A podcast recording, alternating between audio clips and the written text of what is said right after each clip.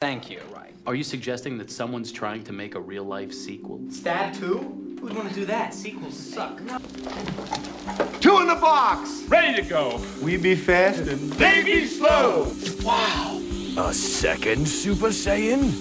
Second in order, perhaps, but by no means in stature. Your fight is with me now. And when I kill you, I will have killed the last Jedi. Man, I can't fucking believe this. Another basement, another elevator. The same shit happen to the same guy twice? Oh, please, please. By definition alone, they're inferior films.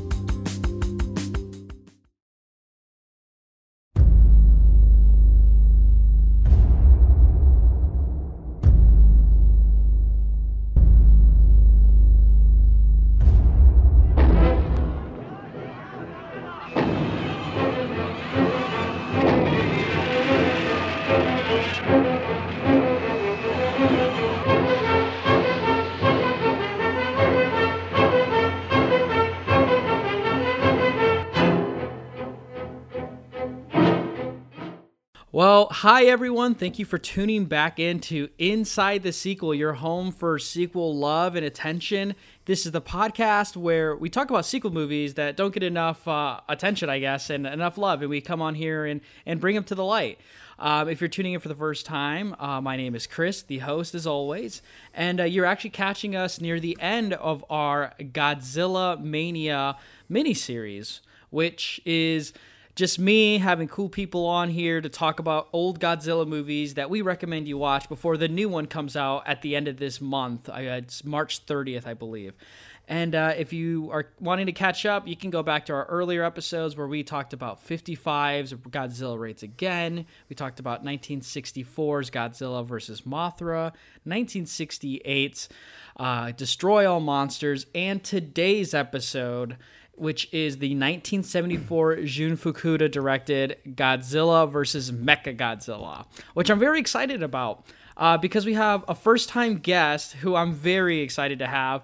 Um, he is a co host of the Dead Ringers podcast, which is a bi weekly podcast horror show where they do double features. It's just, it's just a great time. Um, and he's been a, uh, a pretty long Twitter friend of mine. Uh, I think I had a.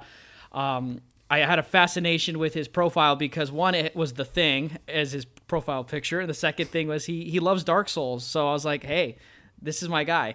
Um, it is co-host Philip Yount. Philip, thank you for for for coming on the uh, Inside the Sequel podcast, man. How are you? Hello, my pleasure. I'm doing great. I'm super excited to have any opportunity to talk about Godzilla. So uh, when you asked me on, I was like, yes, and when, and how soon? Let's go. Yes, dude. I I was so happy. Um, well, I knew you were a Godzilla guy for a while. I remember like. like just sending like Godzilla gifts to you in response, and you're like, ah, yes, this one, and I'm like, oh, this guy mm-hmm. knows the Godzilla stuff. Awesome, I'm, I'm happy now. oh man, a long time fan. So yeah, this this was very exciting, and uh, I'm I've been riding high on excitement for Godzilla versus Kong. God, for like a year and a half, two years now. Whenever that movie was initially announced. Yeah, because it was supposed to come Jeez. out last May. Yeah. Right. Yeah, and it kept getting pushed, you know, and, and just but knowing that Wingard is involved, and uh, and I love uh, especially his his uh, aesthetic in his filmography, and uh, just like you know seeing what people that come from like a horror background can do with something like Godzilla is very exciting. Uh, so yeah, I've been I've been ready for this movie for a long time, and uh, so getting ready for this has given me an opportunity on top of the uh, the movies that I've already been watching, kind of getting hyped for it, to watch some older movies as well. So that's been great. Yeah, and you know what's funny? I was listening to one of your episodes um, on the Dead Ringers podcast, and uh, you guys were talking about Adam Wingard. One of your early episodes, I, I, wanted to check out a few of those older ones, and I think was it you, I believe, or it might. Who was it? I'm trying to think now. It was either you or was it Ben that was like, you know, it's a Wingard film uh, when there's neon lights um, in the movie, and I'm like, yeah, yeah, they got it on the nose even back then too, because that podcast no, was, was like an, a year or two ago. Totally. Yeah, I, I can't remember if I was I don't think I was on that episode, but anytime that Wingard comes up, that's that's kind of what we touch on is uh is neon. And uh, so when I started seeing the trailers for this and uh, and saw you know kind of the aesthetic, especially that scene of Godzilla in that like neon soaked city, I was like, yeah, give me that good neon Adam Wingard shit. Let's go. right? And you know what's funny? Uh, I was talking to my buddy Seth, who's been on this before. We were talking about Adam Wingard and um, about like uh, I was telling him about your guys' episode. I was like, oh, they were talking about him and uh, just getting me hyped for the movie and this episode to record. And uh, we were talking about his filmography, and I'm like, I still need to watch The Guest. I know I'm, I suck because I still haven't watched The Guest, but man, I have. But like my first film I watched with him was You're Next, and I remember that being like one of those genre films because I was a sophomore when that movie came out and I saw it in theaters, and I wa- it was one of those few movies where I watched again in theaters. Um, and I was like, "Oh, Awesome. this movie's awesome!" Yeah, know? you're next is is incredible, and oh, you you've got to see the guest. It is it is such a fun time. It is so good. Uh, Dan Stevens is incredible. It's it's just the best. I love it. Yeah, and it's like he feels like really I, like just based on the trailer for Godzilla vs Kong, he fit, he I feel like he fits that that kind of style. It feels a little different, but kind of similar to uh, what the Legendary Pictures are trying to do. And um, it's it, it's nice to see that film next in his filmography after Death Note. So so people can hopefully not you know think only about Death Note as his most recent work. Right, and before that, it was Blair Witch, right? Y- yes, which I also saw in theaters too. Yeah, which also a lot of people sort of dislike. Uh, not not universally, but you know, there's some apologetics out there, including myself. But you know, his his last couple have not hit the same mark as the guest and you're next did. So Yeah, and you, you know what? I got to give him credit though for Death Note because he put Lakeith Stanfield as L, and I think that role fit really well for him. Hmm. yeah, no, I I actually need to go back and watch that a bit. I, I sort of started it and tapered off. It was one of those late night watches where I was falling asleep instead of giving it my full attention, and I, I don't think I ever went back to it. So I'll I'll have to go back and, and give it a fair shake. I will say though, for a guy like him, he knows how to like get you hyped for his movies with trailers. Because I can remember like all the trailers for these movies from You're Next all the way to um, Death Note and well King Kong vs Godzilla. I'm like, yeah, I kind of want to see that movie because the trailers were so well done. Yeah, I mean his his film photography and, and cinematography is so. I mean, it's so vivid and colorful. Like we're talking about his color palette, and it just makes for really good trailers. Um, you know, regardless of the quality of the movie sometimes, but it's just like God, this looks so good, and that's kind of what I keep going back to with Godzilla versus Kong is like they're hitting a, a color palette and a sense of scale and action with with the little bits of the fights that they keep teasing out. That I'm like, I I want I want this right now. and I think it works because um, you know the legendary pictures they're they're kind of like really dark and broody looking kind of movies, you know. Yeah, yeah, they've they've uh, they've had that vibe. I think Gareth Edwards established that really strongly, of course, in in uh, um, in his take on that, and then um, Mike Dougherty, another horror director. Uh, you know, of course, a lot of his was in the dark too, and and for better or for worse, sometimes I'd like to see like a fully a fully lit fight would be nice. You're right. We'll, we'll see. You know, because the uh, the joke, or, or perhaps the the main reason a lot of people go to is that that darkness hides a lot of effects, right? Uh huh. So, uh, yeah, we'll see. I mean, there's a couple shots where they're like standing on an aircraft carrier in broad daylight, punching each other in the face. So, Right. It's like you wake up and just see these giant monsters just fighting each other on the ocean. And you're just like sipping coffee. That's how I feel like I'm going to be like just when I see it on the big screen. I'm just going to just take it in and be like, oh, this is exactly what the uh, the doctor ordered. exactly. But Bathe in Philip, it. But Philip, tell me more. Um, how is it being on the Dead Ringers podcast? Um, it's a podcast. Uh, you know, at one time I tried copying the style where you guys um, all do like a double feature of horror movies. I tried doing that on my YouTube channel once, and uh, it didn't work out as well. But I always go back and listen to your guys' episodes. I have I have loved it so much. So I've known Nolan uh, for for quite a while. For anyone that's not familiar, uh, the the host of the show, Nolan McBride, and uh, and Kat, uh, who uh, his his now fiance. Um, I've known them for years, and I met them from Twitter. Uh, and so you know, I, I was able to um, get in touch with him over the years, and we we kind of like um, related on on music and movies and video games especially but um, through knowing him he kind of like opened my eyes to to a lot of horror movies that I wasn't really looking for like I wasn't necessarily like a huge uh, horror fan you know or, or much of a a movie fan like kind of in my you know younger days or whatever uh, and uh, just into my adulthood, I've I've really kind of jumped in on that, and being a part of that show has just really uh, made me turn a corner and just really appreciate and seek out things, um, especially a lot of horror.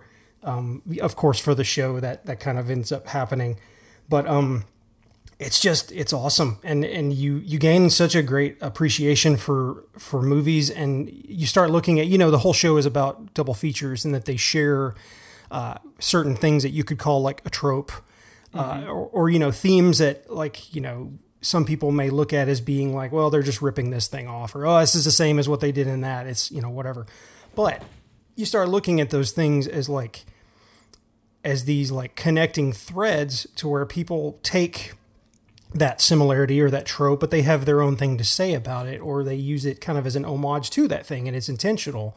And uh, it's just it's really cool. It's kind of opened my eyes to the way that I watch uh, movies. Yeah, you in the yeah when you you your all your guys' chemistry is, is great. Um, I love how you all remind me of like uh, like kind of like my friends in high school when we'd like hang out in our basement and watch like movies or play video games and we just kind of like talk while playing or watching those things. It's what it feels like when I listen to it.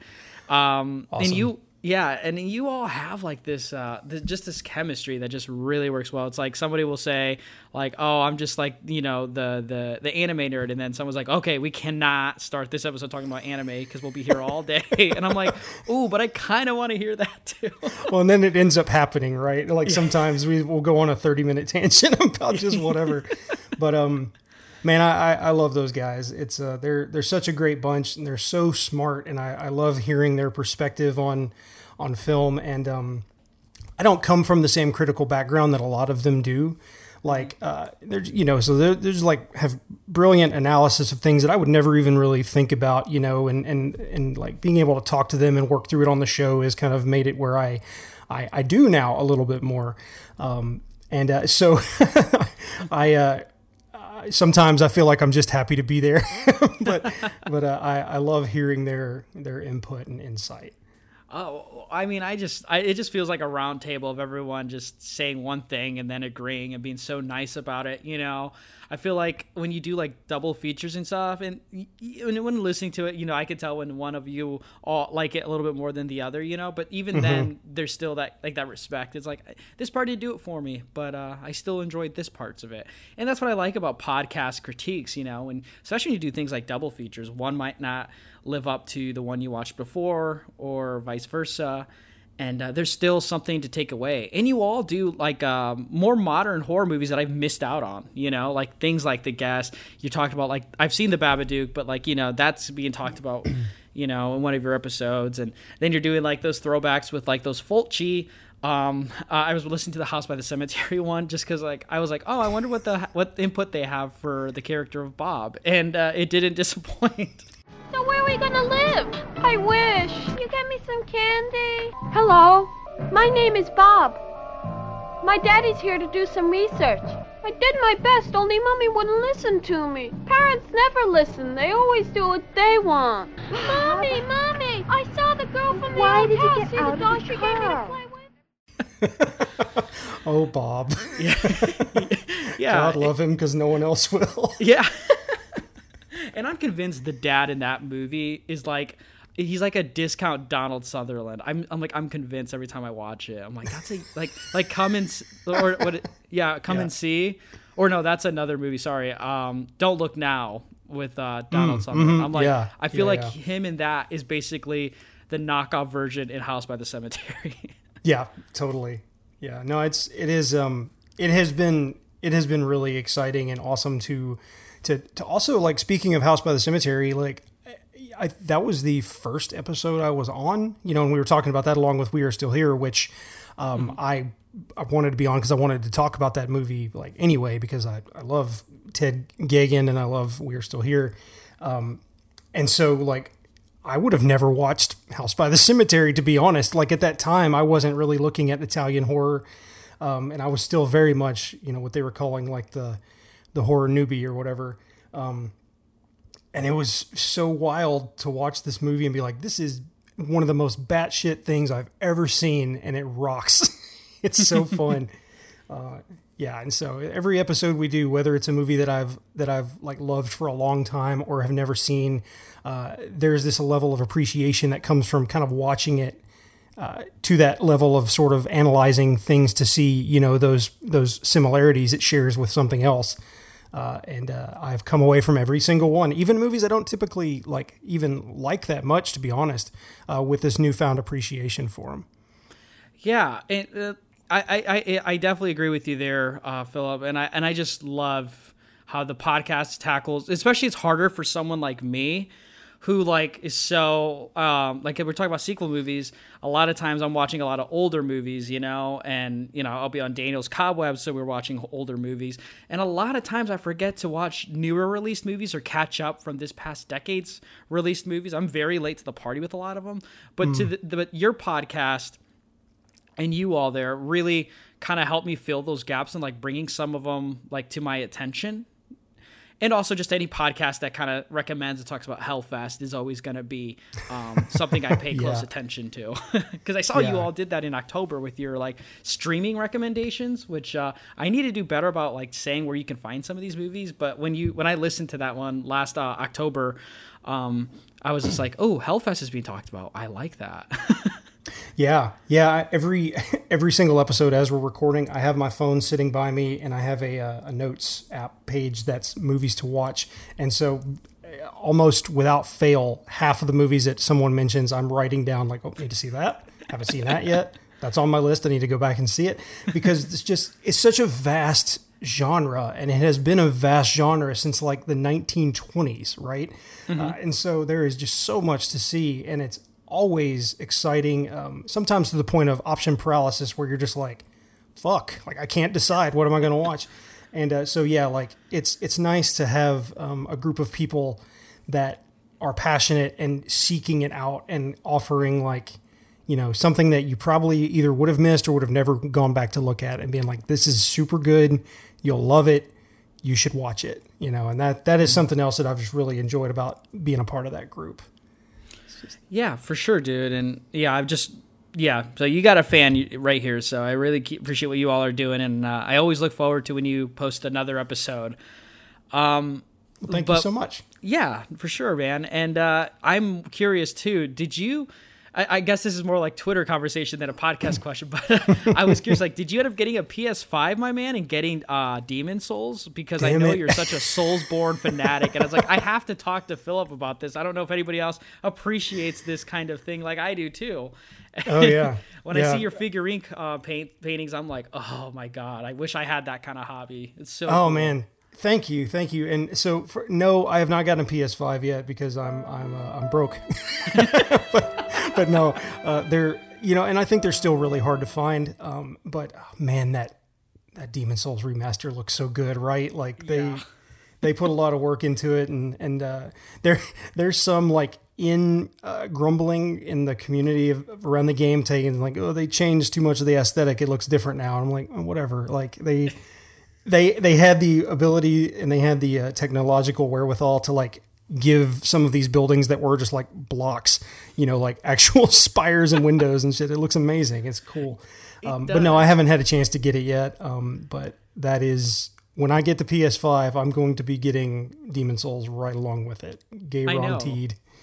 I, I, I got my I got my stimmy and I was like, oh, now I can get a PS5. But then I'm like, when it came down to it, I was like, ooh, I kind of don't want to just waste this money given to me on just a PS5. Mm-hmm. Yeah. And like scoring, uh, like scourging like all through eBay and like Facebook Marketplace, thinking, ooh, do I pay an extra hundred dollars or two? And I'm like, oh no. Oof, no, yeah, that's that's the rough thing. I think that once we can get past all of gestures at everything. Yeah. over the all, over the pandemic and over all of the uh, supply chain issues that have come about because of it, I think that they'll be easier to find. Uh, but but yeah, like the scalping market around those things and online orders has been horrendous from everyone I've talked to that has tried to get one. Yeah, so, and, and you know what's yeah. kind of funny? Um, it's just like what I love about your aesthetic, at least on your Twitter page, is that um, is that you you, you kind of all these things that you enjoy which are things i also enjoy is all has like a like some sort of characteristic that's similar so like we we love the soulsborne stuff um and i know you're also like a big hp lovecraft um guy and um Yep. you also love Godzilla, and a lot of those things all have in common are these, like these giant monsters and creatures. And and and I, I'm I'm wondering if you're like me, if like you just like the lore of these giant, fascinating things. I absolutely do. And and you know, the lore craft of the Souls games is a big part of what drew me into it beyond just incredible creature design. Um, you know, just these amazing monsters that have like they feel like they have history about them, right? Like uh, there's something regal and awe-inspiring about this massive dragon or this like, you know, undead knight uh, that that that you're having to square up against and and they're memorable. Uh, and uh, in in Lovecraft fiction, or more specifically cosmic horror, um, so much of that is you know like stereotypically it's massive tentacle monsters, but Cthulhu may as well be a kaiju, right? Like he's just Right. a huge, huge elder thing, the same way that Godzilla is a huge elder thing.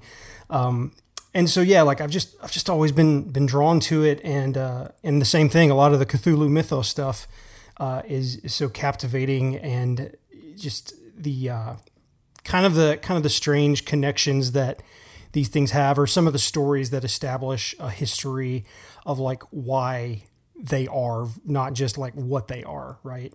Um, and so yeah, a lot of that. Um, a lot of that I could literally tie back into my fascination with Godzilla when I was a kid.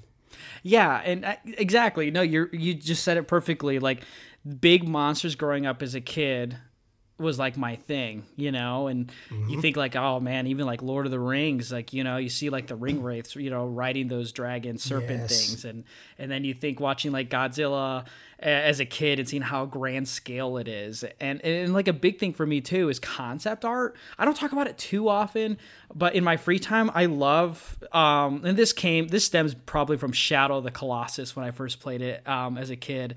Is uh, just the concept art of giant creatures is so fascinating, and you can kind of you know read through what the artist's interpretation of what they wanted these beings to be and how they would uh, you know react to things. And, and and that kind of brought like when you think of like like storyboarding with films you know you can see like um, and that's why I love like those um, early like Star Wars DVDs where they had like an extra disc for bonus features because I would like watch the featurettes where they're going through the um, concept artwork of like aliens that they wanted for the movie and how things would look and I'm like oh, that is so cool. And then you see that in video games, and you get art books when you pre-order some games now. Um, I just spend uh, like an hour or two just kind of looking through that, and it's just so fascinating. Totally. Just seeing seeing the the amount of art that goes into an endeavor like a film or a video game, um, especially where you know they're creating environments and creature concepts and, and costuming and all these things. Like it's just it's incredible and it builds out a world and makes it feel real. But I'm uh, I'm sitting here right now looking at a uh, Bloodborne official artworks book. uh, Sitting, you know, within arm's reach that I just kind of grab when I need inspiration for something, um, because man, just again, just going back to From Software, they they design creatures like very few others do, uh, and and that game specifically, Bloodborne, is just really, as a fan of giant monsters, uh, eldritch horror, and you know like science fiction and creatures and all and Dark Souls things. That game is kind of like everything I love compressed into like this orb of perfection. I just I love it so much. No, I'm I'm with you there, man. I mean, I'm thinking about getting into Magic just for the sake of knowing that there are uh, Godzilla Kaiju Magic cards. Yes, And I and I like to like look at the because I think only one of my friends has like the only Godzilla one, but I wanted to see how many more there were because I'm just a weirdo like that. And I've been telling my buddy Seth, I'm like, how come how come we, you bring out Magic? Why don't we play with the Godzilla cards? And he's like, have you seen the prices on those? And I'm like, no, it's just a card. It's like I left Yeah. card games behind with Yu-Gi-Oh and Pokemon. yeah, I just want the artwork, man. That's all I care about. yeah, no, I had um, I had the, a uh, a Shin Godzilla artwork as my phone background forever after the, that set came Uh-huh. out, and uh, Biolante and, and Mecha Godzilla. I was just like, these are incredible. Yes. And talk about talk about like in crazy cool concept designs. Biolante, maybe the most fascinating kaiju of like the whole Godzilla films. Oh, easily one of the most fascinating kaiju I've ever seen. Like this giant plant, it's just, it's amazing. And again, talking about the lore, like we'll get into it because that is a that is a sequel I was going to uh, to recommend when we when we start discussing that aspect of things. But, but man, just yeah, like the uh, the origins of that creature on top of the design of it and the evolutions it goes through. It's it's just it's so good, so good. Yeah, and it kind of has a sparkle of like what you said earlier, that cosmic horror as well too, like with Totally, the with the yeah. daughter and and just like you know, it just feels kind of otherworldly. Right. And there's like a tragedy and an empathy you feel for it beyond it just being this big malevolent thing. Like you know, like what its origin is, and that's that's something that's you know you you feel for the for the scientist and and and you feel for the creature itself. It's it's really incredible. Yeah, and they did that all the way in 1989, which is crazy to think how Yeah. early. And they never kind of did anything like that again. Um, but yeah, I, we could we should do a Biolante episode now that I'm thinking about it. The only thing is, it's such a hard as hell movie to get a hold of physically, and it's not streaming unless you. I think it's on an archive website that you can stream for free, but I That's don't know right. how legitimate Yeah. it is. So archive.org is is all um, Creative Commons, I, I believe. Uh, that I think Toho, if I'm not mistaken, and I could I could back this up, uh, if if you want to like put it into like a source note or something for the show, but um, it's all Creative Commons, and I think that it was actually put there by Toho, and I think that everything that's there is is legitimate. Like I, th- I'm I'm almost positive that that's the case. That it's not piracy because it is all Creative Commons. Well, damn, that is awesome news because that's also how I watched Godzilla 85, the American version because I Mm. I don't care about the Americanized version that comes out like a year after the the original Japanese cuts because Mhm. I just don't care to see Raymond Burr really really that I- I much. Um, understand. just yeah, but he's just um he's just kind of a character that's there at least in 55's King of the Monsters and but then I heard in 1985 he they bring him back and he does a really solid narrative at the end and Yep. uh, I, I I wanted to listen to it so I found it on that same website and uh, I did cry a little bit because it was pretty beautiful and tragic. the ending of that movie is is is really something. Um, yep, totally. Yeah. So Phil, Philip, this is your first time on Inside the Sequel, and uh, I like every guest who's new to this one. Uh, I I need to know what are some sequel movies that like you're a stand for. Like these are like you know these are yours, like your babies. Like give me some sequels like that for you. Sure. Yeah. I uh, so I was uh, I was racking my brain a little bit because I didn't want to do I didn't want to do the the easy go tos, which are of course Aliens, Yes. Terminator, Judgment Day. Like those are the ones that everybody loves already. So you know everyone's Good like, man. okay, sure, next. so I was thinking of uh, Creep Two was one that came to mind from 2017. Have you have you seen that? I have not. Creep have you seen the first Creep? I'm not even aware of Creep. What is this? Okay, so Creep is a movie by Patrick Brice uh, that was written by him and also Mark Duplass, who is the uh, who's the lead in the movie, and he plays a uh, a serial killer who lures a kind of fledgling filmographer to his home, and then proceeds to basically like not legitimately torture but like psychologically torture for like an entire day. Where oh he he gives off this energy of like I'm a lonely really awkward guy but I'm also a psycho. And so he's he's fascinating and funny and charismatic and charming and like his character is just like I I don't want to hang out with you because you're scary but I also like want to I want to see where this is going. And it's it's such a great movie. The first Creep, I think it's on Netflix still, uh, but that's where I first saw it. And um, and so Creep Two is the same guy, um, and he is kind of down in the dumps about his as, as funny as this sounds about his serial killing career where it's just he's getting bored with it and disenfranchised with his life and uh, he's considering just kind of just being done uh, with with everything and uh, kind of ending it all. And so he he finds a, a woman named Sarah who is uh, kind of a another like fledgling filmographer. She has a a documentary web series where she will meet kind of eccentric people on Craigslist and spend a day with them. And uh, it's this sort of uh, voyeuristic, um, not really exploitative because she kind of like tries to relate to these people, but they're very strange and, and sometimes to the point of being kind of dangerous. And so he reaches out to her and um, she's kind of meant to be his next victim, right? Uh, unless she films him for a whole day and so he's constantly trying to terrify and intimidate her. But because of her experiences, she's like, What are you doing? Like, why are you jumping at me? Or why are you wearing this stupid mask and stuff? And so their dynamic becomes this funny, like, he's trying so hard to freak her out and it's not working. And they almost develop like a friendship, but it's this like oddly friendly, hostile charisma. And it's, it's again, it's just like, it's a really captivating sequel to a very captivating movie. Oh my god, this movie sounds awesome. And It's- I'm also it's and it's a fun. Blumhouse production too. So Mhm. one, shout that out. And two, when you said Mark Duplass, I was like, "Oh, I really want to see that then." yeah, no, I, and I believe that both. I believe both are on Netflix, or at least that's where I first saw them. Uh, and yeah, I love I love Creep and Creep too. So oh man, this mask that, that he's uh, Mark Duplass is wearing is is crazy. oh man, the the wolf mask. It's Yeah. it's scary as hell. You know, Mark Duplass is one of those. Uh, I've only seen a couple of his works, and I've enjoyed them a lot. Um, him and Jay.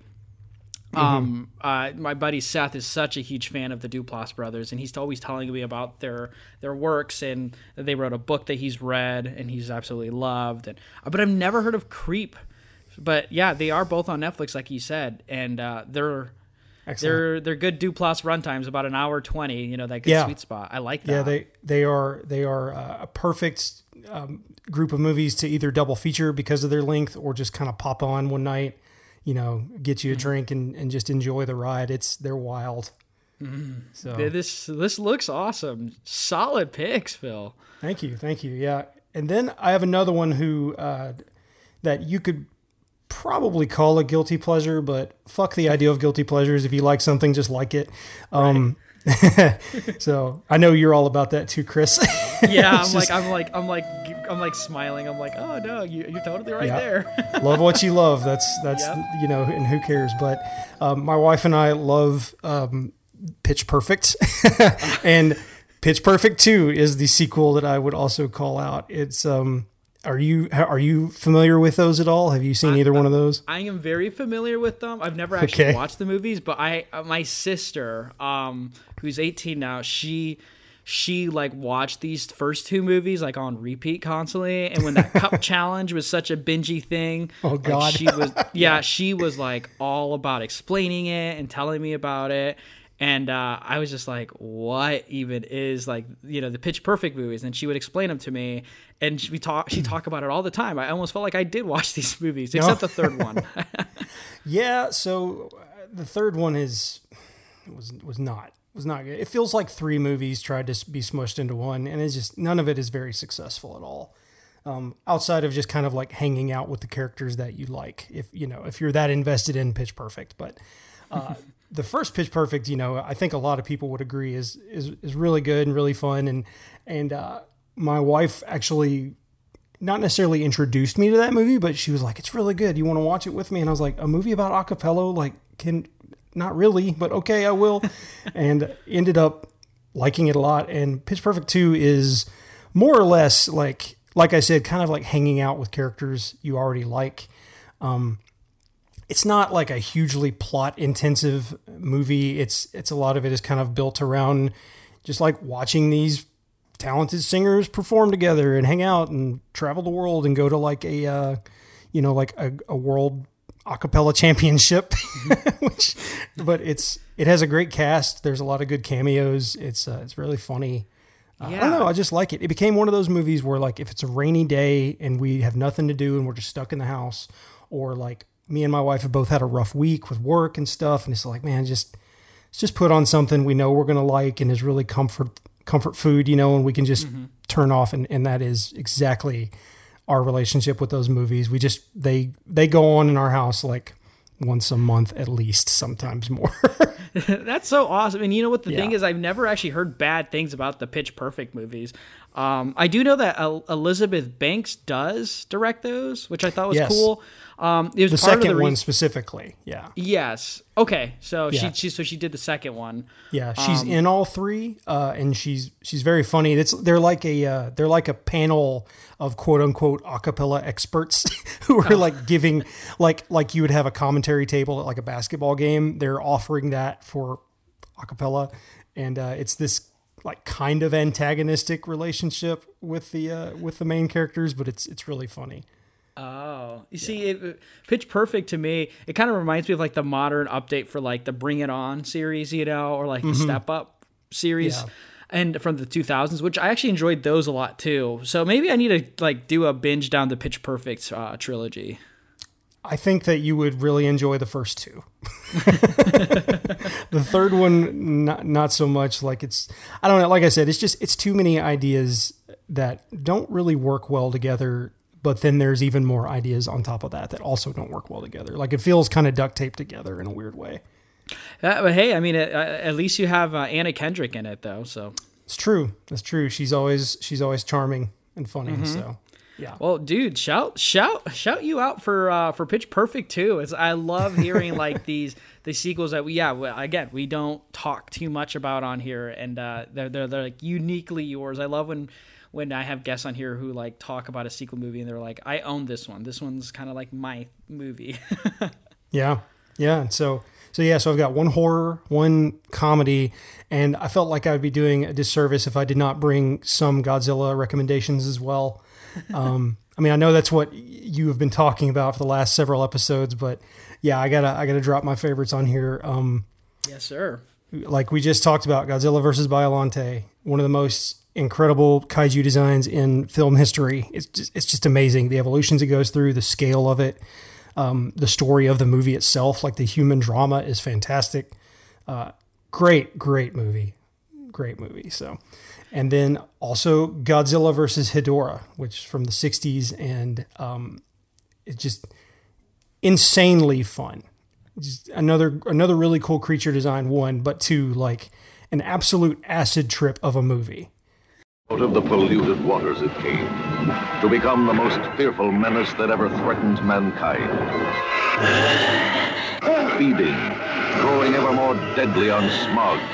Only one force dared stand up to its overpowering evil. Godzilla!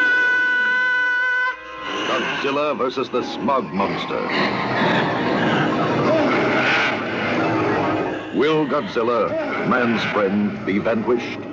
More than 1,600 dead have been reported, while other casualties are expected to exceed 30,000. Nothing man can do can stop the smog monster. Can Godzilla save the Earth from this mastodon of destruction? It really is, and you know what's funny? Uh, that uh, Mike Scott, who was on for uh, the last episode, he, him and I were talking about Hedorah, and it would have been interesting to see um, what Godzilla could have done like against Hedorah in like an updated version in like the Heisei series, you know? Because even Oh, at the. Showa, you know, the the the com the, the goofy, charming look of the Showa era, the Hedorah kaiju is still kind of like that anomaly where it, it's like its own kind of weird thing. I mean, Jun Fukuda and Honda didn't direct this movie. It, it was uh, Motoyoshi Banno, I believe, who Mhm. uh, I think it was his only movie in the Godzilla franchise. I could be wrong, but I'm pretty sure, at least in the show, that's his only movie, and it was probably the most outspoken since probably '54. yeah no i i absolutely agree with that. Um especially you know like there's an entire musical number about saving the ocean which is so on the nose. I just i love it.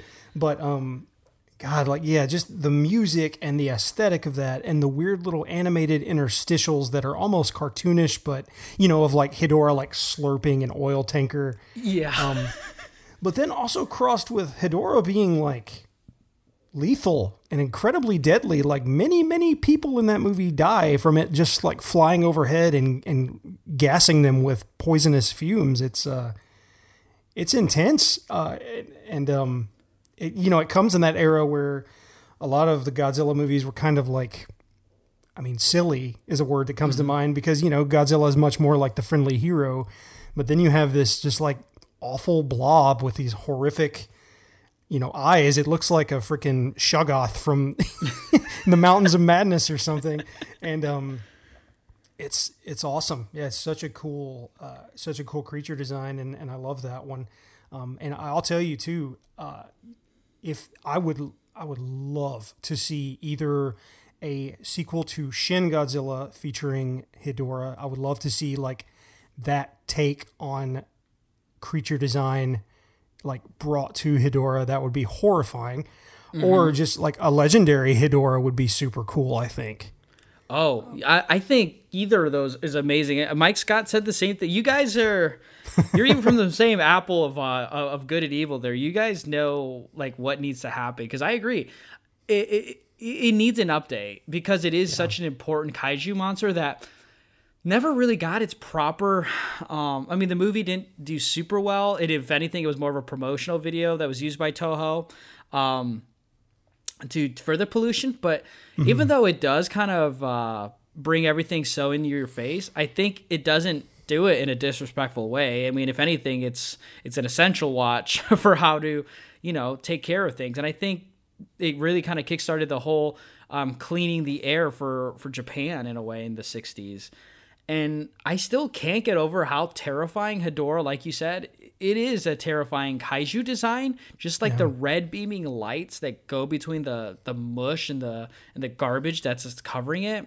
It, it it's still really terrifying to see. And it's also one of the few kaiju movies where you consistently are seeing Hedorah throughout the movie, whether it's in its little spaceship form or when it's just kind of like standing upright. Yeah, yeah, no, totally. Like there's just so many aspects of it uh, are are so strong, um, and and yeah, like it's so it's so kinetic and wild. Just like throughout the whole movie, it it has this vibe that is very energetic. Uh, it's a really fun watch. Yeah, and it has like that 70s show kind of like, you know how in between scenes of that 70s show where it's like acid trippy and everyone's jumping? Yeah. They kind of mm-hmm. have that in this movie too, which I kind of totally. enjoy.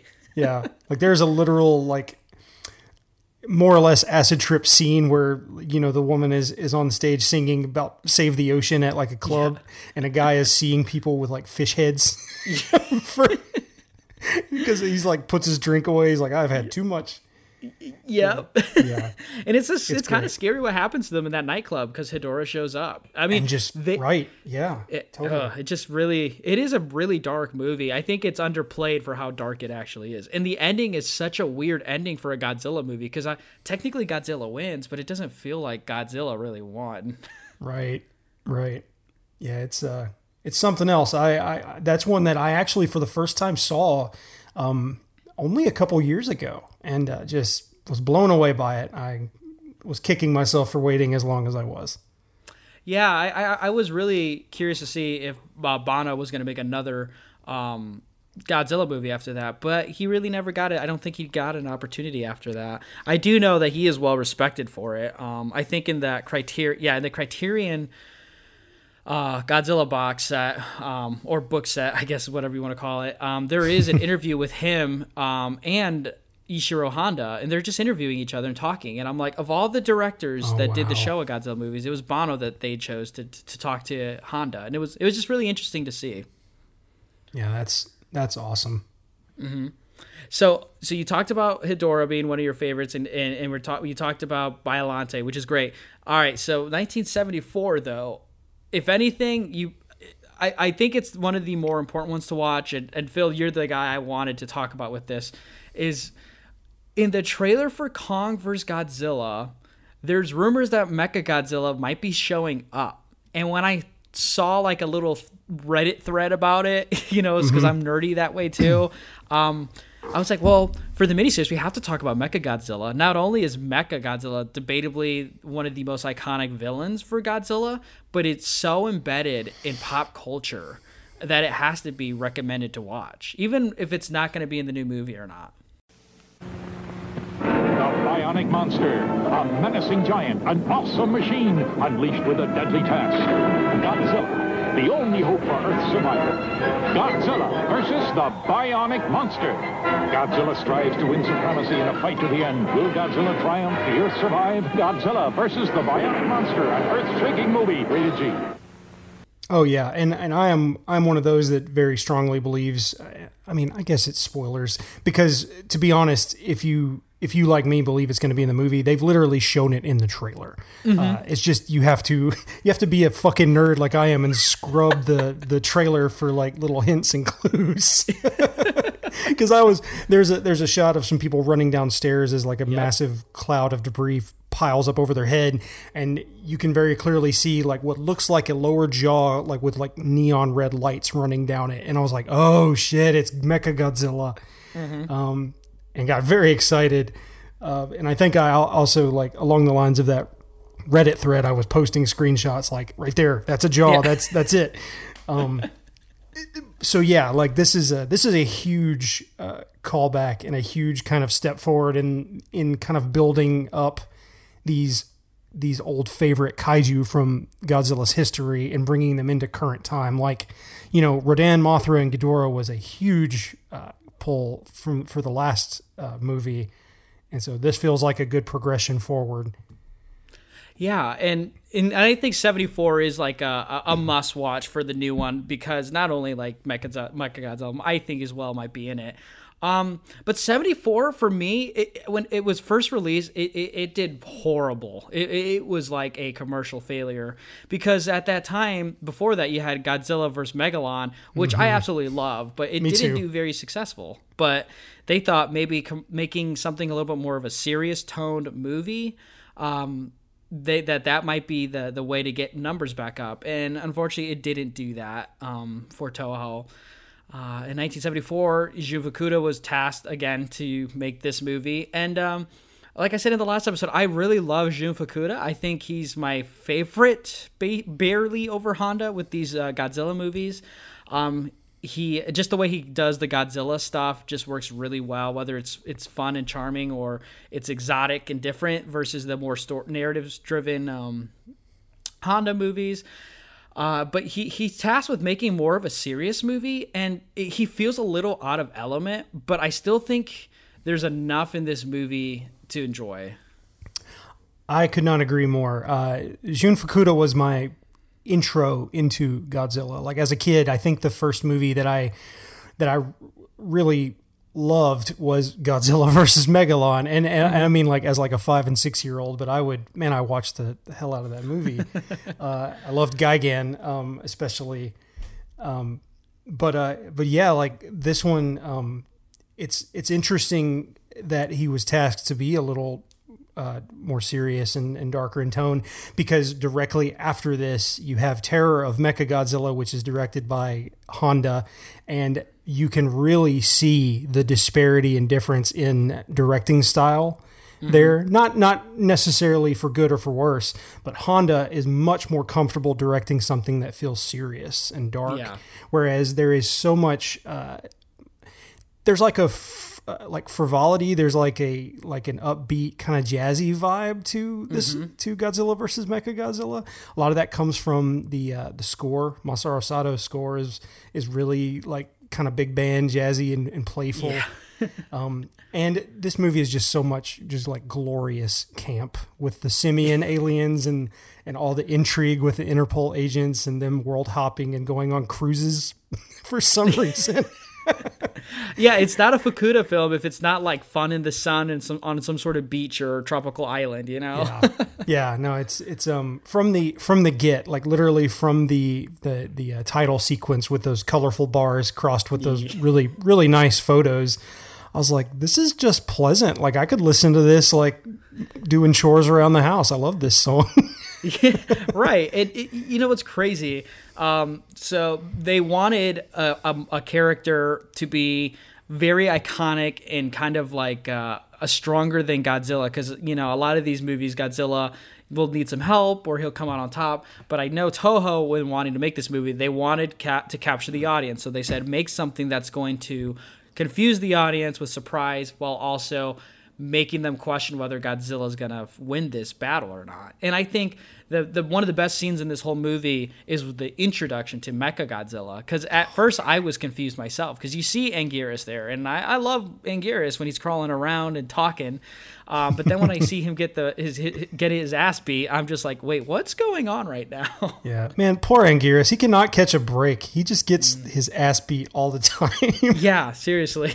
yeah, and uh, that that brings me to something else I, I was thinking about with that is there's like a surprising amount of like blood and gore in this movie like that really caught me off guard like when he when he pries his jaw and it just starts like pouring out of the sides you know like he's Yep. like tearing it loose like Mhm. holy crap take it easy there guy like this is yeah, rough. seriously. I was fearing Yeah. for Anguirus. I was like, is this where he dies? Because I can't live with that right now. it's like no not again Yeah. but uh but yeah and uh you know and there's there's like several instances of like arterial spray in people and also in Godzilla. And it's just like this is uh maybe that was part of the uh the uh the um, directive to be a little darker a little more serious was that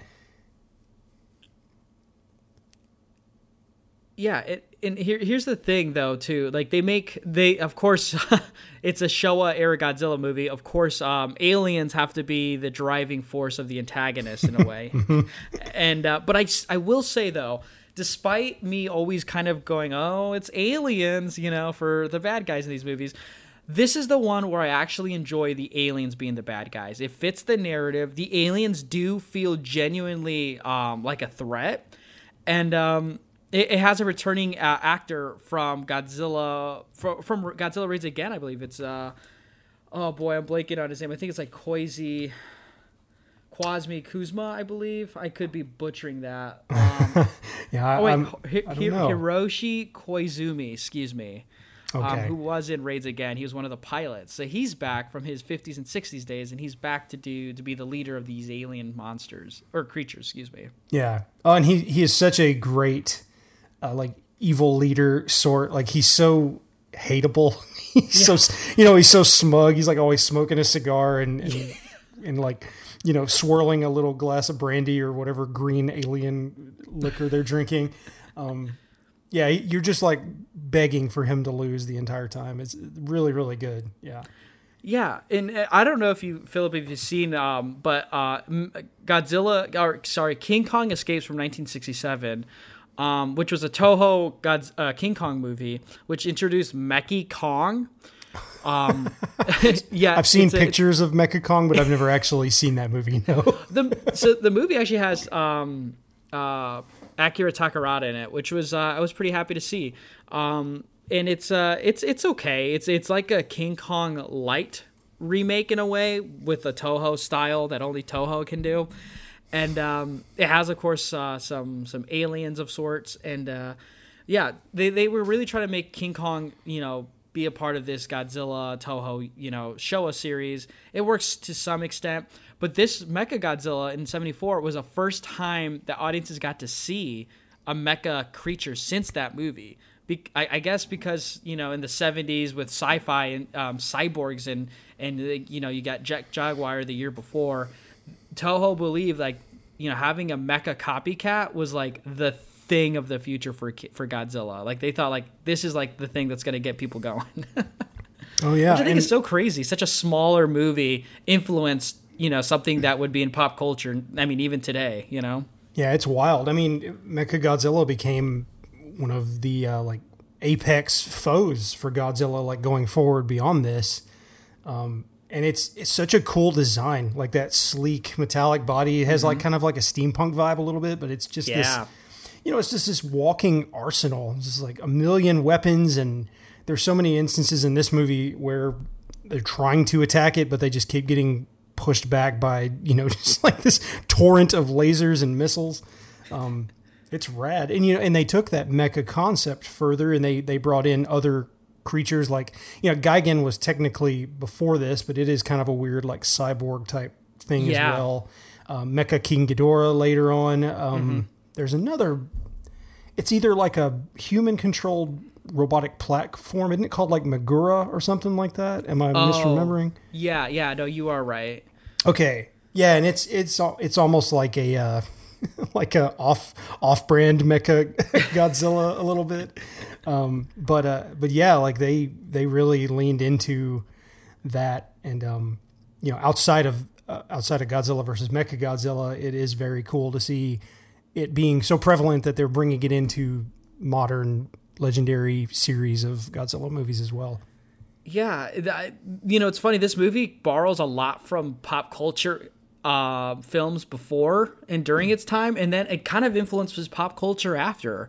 Because uh, like the, the, the aliens of this movie are like apes, you know. So right. it's like oh, 74, so Planet of the Apes is what they're trying to draw comparisons to, and then they bring in some old, you know, early Showa with Anguirus showing up, and and of course the throwback to the aliens.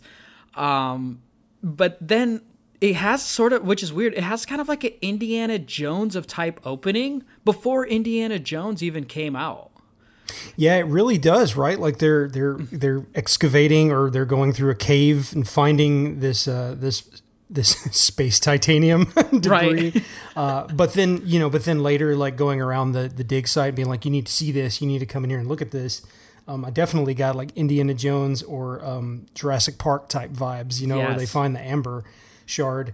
Um, and then also there's a bit of like uh, secret agent, um, you know, with the Interpol agents there, like following these people, and you're not yeah. entirely sure whether or not they actually are like villainous or not. Like I love the way that they portray them as as like you're really not sure of their motives until kind of the second or third act of the movie.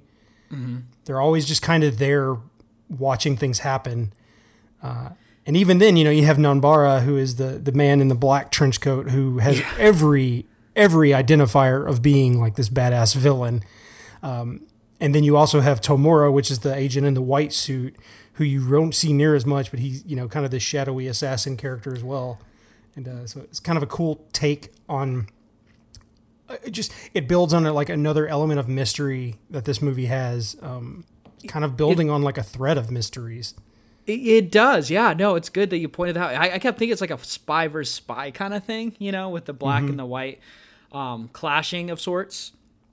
Right. I think that I think that was really great. Um, in in a movie where, you know, I mean, these Showa films go by so quickly. Um, it does the story really well. Like the human side of the story is very engaging. Usually, it borrows some sort of subgenre and usually the spy espionage is what it does but it balances that really well with the sci-fi um, invasion type of uh, subgenre as well yeah and then you lump on top of that kind of this uh, prophecy and mythological element where they're they they know that this uh, Shisa statue does something, but they don't really know what or how it's important until later on in the movie. And it's just, yeah, and there's just all these threads that really like snappily move it along and kind of keep things happening.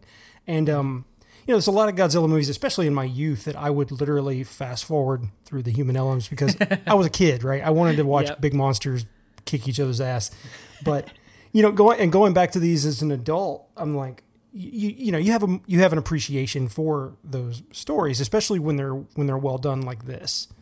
And uh, yeah, I was I was captivated by like the uh, kind of like figuring out what was going on with the with the riddle of the prophecy and all the other elements of uh, the kind of espionage and intrigue that were going along in that too.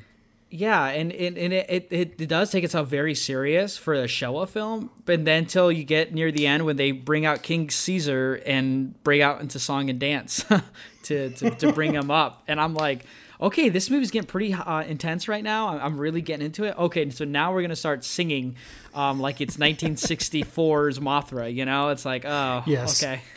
Time for a music break. Let's all open our books to the, uh, the book of King Caesar and sing to him. Yeah, it was such a it's such an out of place part, but you know what? In 1974 Godzilla movies, I'm like, yeah, sure. Yeah, sure. It. Yeah, exactly. It's just they all just have that that energy about them, and so when it happens, instead of in maybe another movie being like, "What the hell is this?" It's just like, "Oh, Godzilla." You're so Godzilla sometimes. yeah. It, so for people who haven't seen this, they, they want to know about it. Godzilla um, has to face Mechagodzilla, and Mechagodzilla is basically kicking everyone's ass, but being disguised as Godzilla, which I think is a really, really great idea. Um, I guess that's technically a spoiler, but they do reveal it really early on. And when they face each other, and when that city is a like the uh, the port is like ablaze and it's pitch black. And Oh my god. The scientists are just watching them stare each other down. Um, and it's not has been fully revealed yet who this copycat Godzilla is because it still has like the same kind of color. It just has a different roar and noise.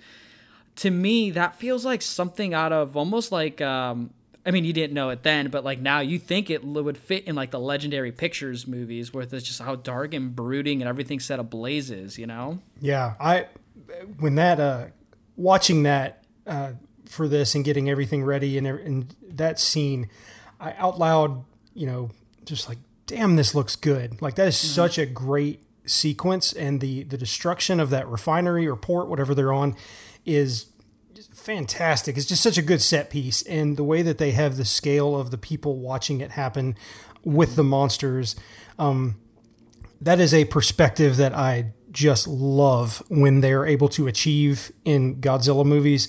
Uh, getting that kind of from the ground look up at these massive things, it's just awe inspiring. And, you know, movies of this era, they don't do that as often. I, I think a lot of times it's almost like from a human eye perspective, or, you know, if you're looking at something that's hundreds of feet tall, it'd almost be like you're watching it from like a helicopter or the top of a skyscraper. But getting that on the ground look up at something like this is just uh, yeah that that scene filled me with that kind of old awe that made originally made me love Godzilla movies. Yeah, it, it, it, it like I think they do accomplish trying to make this a more serious tone movie because it, it does feel like a, a like you know a lot's at stake with this movie. And and if you're watching it for the first time you wouldn't know that there's a sequel that comes out. Um, but for, for the, the sequel that is 1975 um, Terror of mecha godzilla Honda directs the beginning of that movie has that exact scene of the showdown and stare down in the intro which only lets me know that Honda thought this scene was great from Fukuda because he introduced it in the intro. Yeah, I I, I did love um, in Terror of Mechagodzilla how there is that kind of it's more or less a recap of of Godzilla versus Mechagodzilla, and Honda clearly grabs the shots that he loved the most for uh, f- from that movie, and yeah, there's a lot of uh, there's a lot of representation of that scene uh, in in that introduction for Terror of Mechagodzilla. Yeah, it's just it's just so weird. I mean, I guess this movie does have some nostalgia for because I know when Toho was making this movie, they were like they want something nostalgic for the um the older audience, but they also want some stuff for the kids to also grasp. And I think as a kid, I would like you know King Caesar and like fighting Mecha Godzilla with Godzilla teaming up. You know, I think Yeah. that's really cool. But I feel like this is a movie for the adults. You know, this is one where you're like, ah, this is kind of badass. You know. Yeah, it, it it toes the line really well, and it feels like there was a there was an objective to kind of honor you know the 20th anniversary, which this movie falls exact right on Mhm. that for the first uh, Gojira, and uh, yeah, and I and I love that I love that Mecha Godzilla is this kind of like evolution, continuation, modernization of of Godzilla as a creature, you know, but like as a as an enemy, but also just kind of like you know this is the future. This is something that's science fiction. This is something that could carry us into like a new era of this character. And then you have King Caesar, who you know by I, I guess the that's an Americanization of King Shisa, which uh, Shisa is like a lion, dog, gargoyle sort of icon that is seen as a traditionally as like a guardian uh, Mhm. or a ward, uh, especially in like Okinawa where the movie uh, takes place. Yes. And uh, yeah, and so it's this like you know historically uh, representative, like you know, like almost like a new. I could I could see it where you know people could have latched on to King Caesar more, and it could have come like another like hero for Japan the way that Godzilla did, but. Maybe it was a little too forced, or maybe it wasn't successful enough that that happened because that's clearly like what they're going for. You know, it's like this is very much like an extremely iconic uh, Japanese design that's evocative of that, and you know we're gonna bring that into this too. Yeah, it, it it's kind of like a, a bridging of like the the old gods with the new gods, kind of if you want to look at the kaiju like that. Mhm. Because his name, they call they throughout the movie they call it King Caesar like the king and the ruler of like these monsters, you know, and like it's such a legendary thing. And I, I, you know, it's a guy in a suit, but I think the suit looked really cool. It kind of looked like the like something from out of Power Rangers in a way, Mhm, yeah, which I which I don't say that. Yeah, I don't say that as a bad thing. I think it's it's really cool and nostalgic to see that.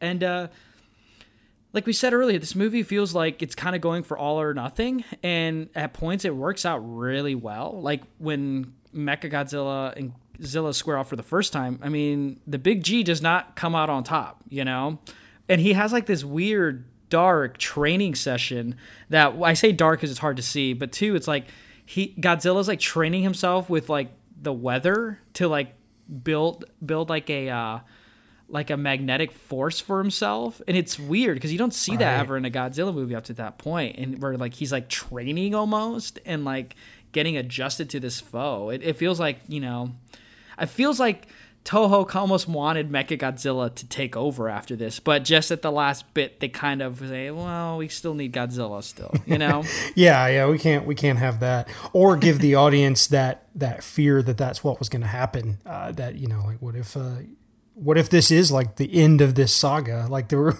you know, in the twentieth in the twentieth year of Godzilla's existence, they kill off the character and and it's done. But yeah, they that clearly, uh, you know, thank God that did not happen. But um, I do love to the point of of him effectively like magnifying himself or becoming a ma- being magnetized. um, I I do love that in this period of Godzilla films, um, they kind of just give him powers to suit Yes. the situation. You know, like he does that tail slide kick thing in Godzilla versus Megalon. And Yes. in Godzilla versus Hedorah, he uses his atomic breath to fly. yes it's so good. And so yeah, whenever he whenever he draws the the power poles to himself, I was like, oh shit, he's giving himself armor. And I was like, no, no, no, he's using a magnet. This is this is great. Um, he's just like Godzilla Magneto, where he's like drawing it back to himself. And there's some really good, um, there's some really good um, scale model swinging on a rope animation effects where it's like coming back and wiggling around and fall. I was like, this is this is so awesome. Yes, it feels very Dragon Ball Z Goku Spirit Bomb vibes, Yeah. you know?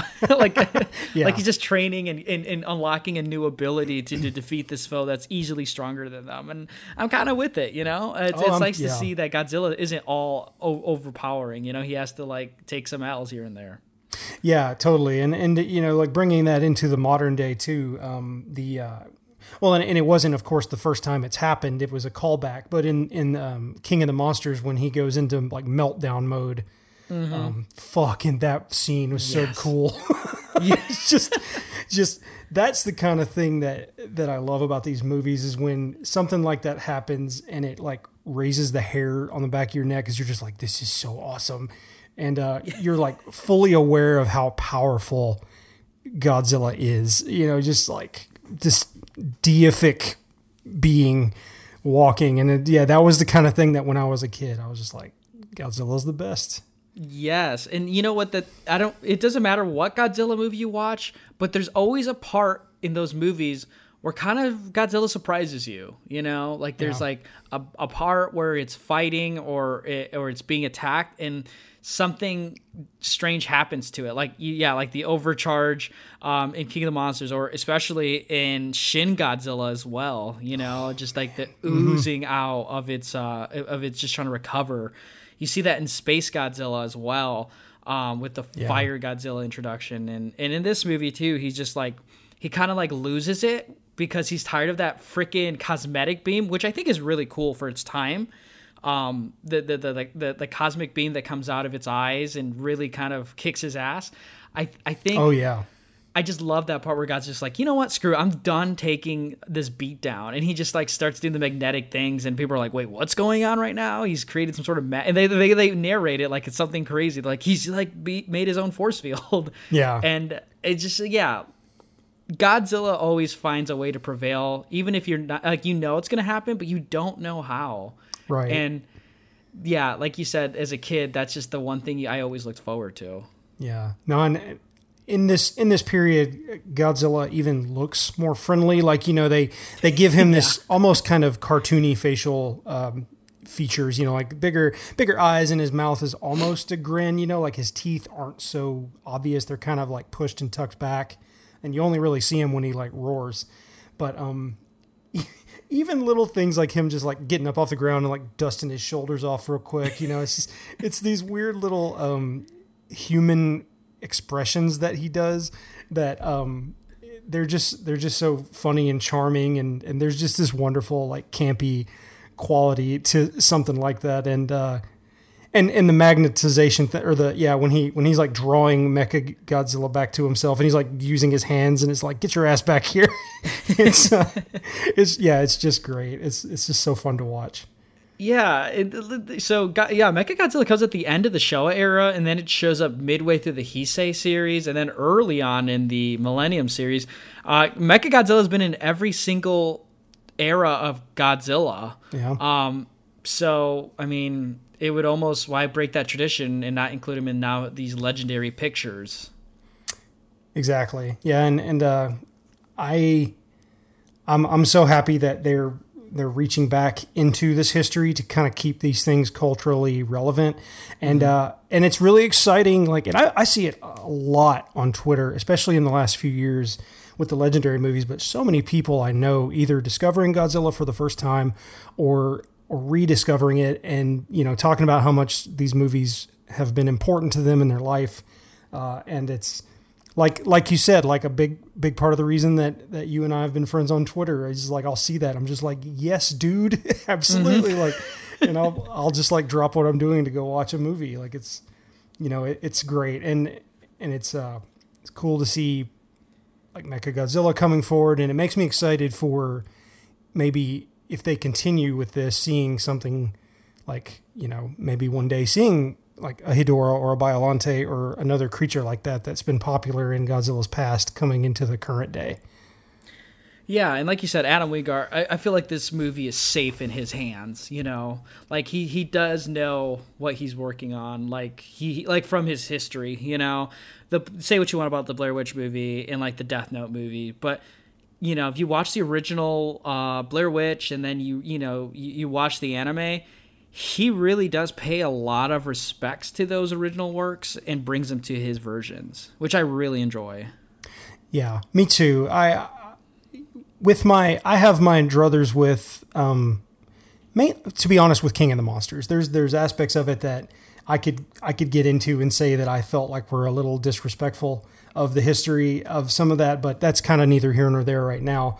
Um, because what what uh, crap? Why is his name just completely leaving my brain? Ken Watanabe. No, Mike Dougherty. Sorry, Oh, the Mike director. Dougherty, okay. I was like, what's his? Because I was going to start going hammering on that kind of part of King of the Monsters that I didn't really enjoy, but yeah, that's I'm sorry. that's the one. No, that yeah, and that's that's the one specifically I want to talk about as the or, or would talk about. But anyway, Dougherty clearly had a massive amount of respect for the the creatures. Like he he treated them with a reverence that I that was so apparent. You know, like he treated them like gods. Like the way they were shot, the way that their powers were manifested and represented. Like they feel like he he feels the awe for them the same way he wants the audience to feel it. Um, and I felt the same way about Edwards. You know, a lot of people were kind of down on Godzilla 2014. I'm one of those people that loves it. Uh, and I mean, and again, it has its problems. It is a little slowly paced, but like when the monsters are there, they are awe-inspiring and incredible to look at. Uh, and give me, you know, that uh, that uh, airport scene where you first really get a good look at Godzilla, and he s- stomps up. That raised the hair on my arms and neck. I was like, "Holy shit, this is so good!" Um, and then it goes away. yeah, he's gone. But you know, he's gone for a while. but yeah, it's, yeah, for like uh, 45 minutes of that movie. but uh, yeah, um, I, I- yeah, I have my gripes with 2014, but I always say though it has a strong 30 to 45 minutes in the opening because that narrative is so good. Oh, with yeah. Bryan Cranston and and just yeah, it just the narrative there is so strong. The character building is good and kind of bringing this uh, this mystery of you know the uh, of Godzilla coming to life. It, it just it, it it really works well. Um, Yeah. and that's one of my favorite parts. But then for some reason, I don't know why uh, Gareth Edwards turns it into kind of like a it feels like uh, I don't know, like Battle Los Angeles type of military grade movie, and I'm like, what happened to that early stuff with the drama? You know? Right. Well, and and you know, and, and again. apologies we're we're shifting wildly from movie to movie we're discussing here but um yeah you know he he he does he gets rid of Bryan Cranston which I always felt like was a major misstep um I, I wish that I, I mean I, I know maybe I guess script wise he just kind of ran out of things for him to do or be a part of because I think he really wanted it to become that uh, you know hell drop into the city as the monsters fight. And at one point or another you know you just kind of run out of things for Bryan Cranston to do I guess in that movie. But I don't know. That was that that was a that was a, a disappointing decision. I, I agree on that. But but yeah like um, overall just as far as the perspective and the the respect that it pays to the creatures is it was very uh, very cool to see. Yes, that is a good point though. The there there is a lot of Godzilla love when I watch these movies, which I absolutely enjoy. And I, I you know, being critical 2014 is too easy um, to do. You know, it's more respectable when you can find things to enjoy about it. Because when you think about the history of Godzilla, I mean.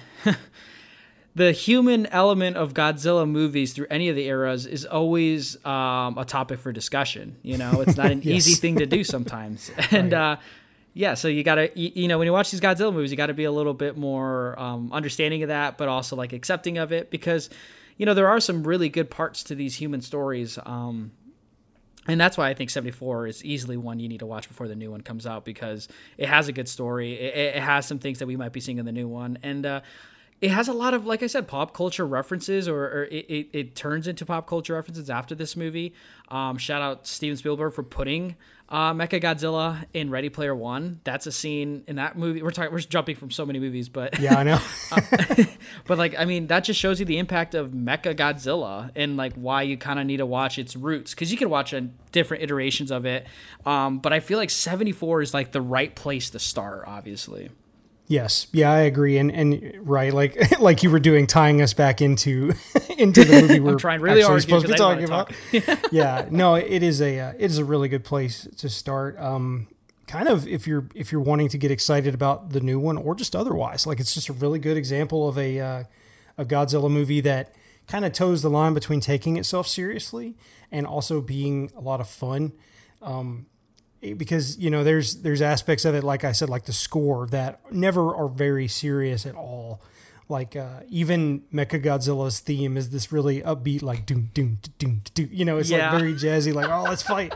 Um, and but but yeah, and then you have a really really well executed uh, human element of the story too, and like a, a story that that kind of pushes itself along and gains a good a bit of momentum and and kind of threads along all these mysteries and as it answers its own questions it kind of creates more mystery or excitement you know and um, yeah it's it's just it's a really really solid movie kind of start to finish see this is why i like having guests um, for this because i get to feel safe knowing that there's people like-minded people like me when I think about these movies and want to talk about them.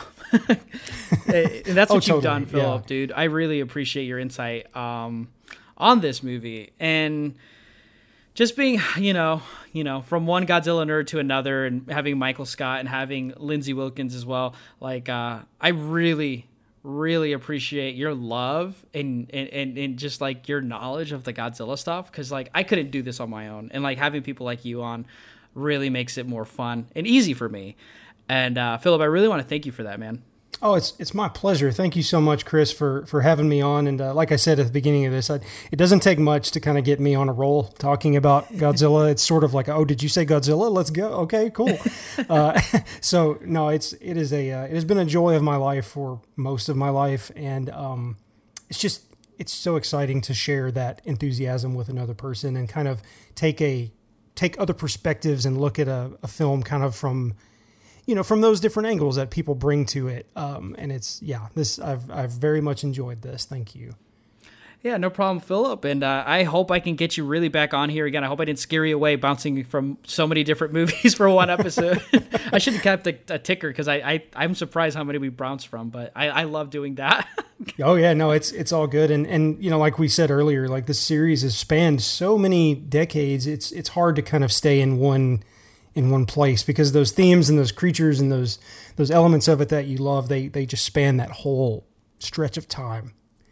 So, yes, uh, Philip, thank you so much, man, for hopping back on. Um, well, hopping on for the first time um, on here. I I really would love to have you back on again um, if you're cool with that. And uh, just in case, if uh, you know no one um, has, check out Philip on the podcast The Dead Ringers. It's it's really great. If you're a horror fan, um, that's just like an essential podcast to listen to.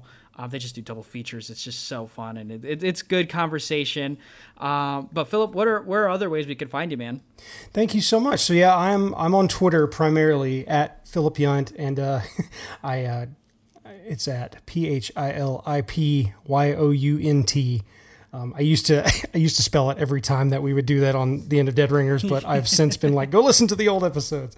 But uh, new audience, so but anyway, yeah, and I'm, I'm there, and I'm also on Instagram under the same moniker. And um, if you if you give a shit about miniature painting in any way, uh, I, I share my finished pieces as I'm working on them at uh, Philip Yount Miniatures. Yes, and those will be links down below um, for this episode.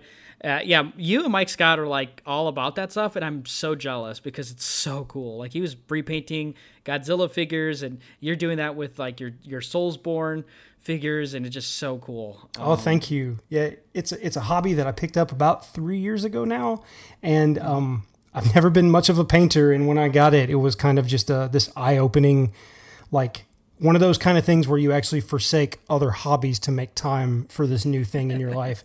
And it's like a daily meditation ritual at this point. I just i love it. I zen out and just brush my hand and go. It's it's wonderful. Thank you. Uh, that's so cool dude uh, but thank you so much, Philip, for being on here, and and thank you all for listening to Inside the Sequel. Um, and you should all check out Godzilla versus Mecha Godzilla from 1974. Again, it is available on HBO Max now to stream. It's also on the Criterion channel to stream. And you can, if you haven't bought the Criterion Spine Number 1000 Godzilla Showa era box set, I highly recommend you do. It's worth all the money. Uh, and yeah, make sure to check this movie out before the new King Kong vs. Godzilla. Um, don't forget to like, um, share this episode with everyone. Drop a review or a comment if you uh, enjoyed it or if you have some thoughts. I, lo- I always love to hear that. Um, don't forget to email the show at sequelpod.com or excuse me, at sequelpod at gmail.com. And uh, don't forget to check out our website, InsideTheSequel.com, where you can find all our other episodes and you can find links to our YouTube channel of Hertastic reviews and you can comment down below. Um, but yeah, I really appreciate that all. Uh, thank you all for listening. And remember, if you aren't watching Mecha Godzilla uh, before the new movie, do you really care about cinema?